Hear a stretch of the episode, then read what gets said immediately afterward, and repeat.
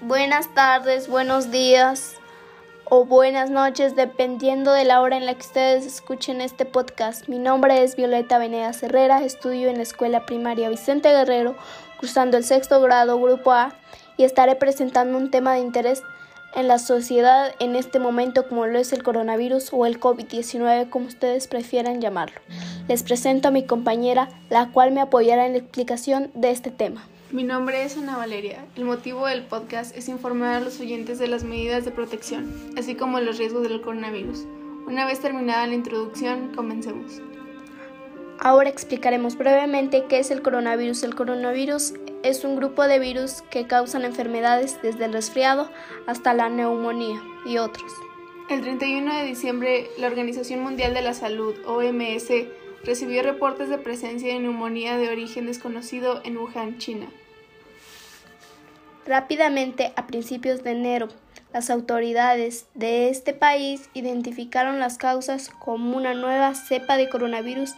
El virus ahora se encuentra expandido alrededor de todo el mundo. Los principales síntomas del coronavirus incluyen síntomas respiratorios similares a los de un resfriado, fiebre a alta temperatura, tos seca, falta de aliento o cansancio, dificultades respiratorias.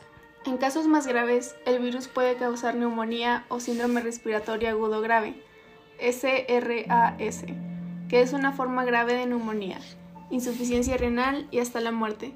En otros casos, algunas personas infectadas no desarrollan ningún tipo de síntoma, pero pueden contagiar igualmente al resto de la población.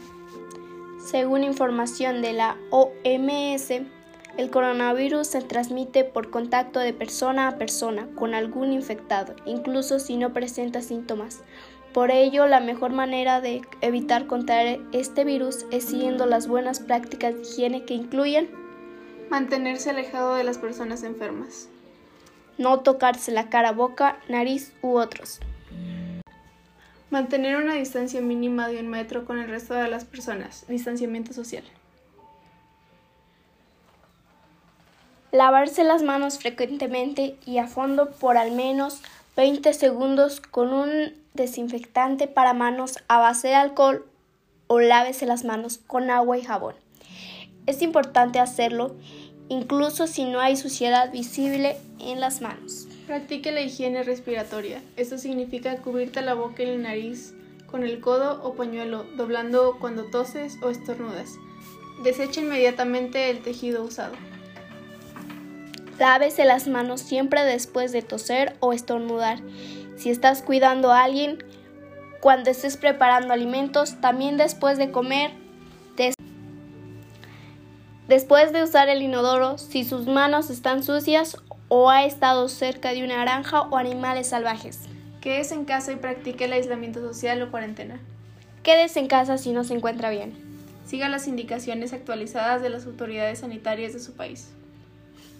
Recomendamos que el coronavirus es un problema mundial que puede afectar a todos por igual, así que para la salud y el bienestar de todos es necesario cumplir las medidas y solo salir en situaciones necesarias.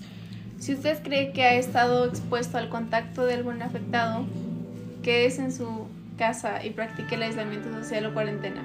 Si desarrolla cualquiera de los síntomas relacionados con el coronavirus, es importante que busque atención médica tan pronto como sea posible.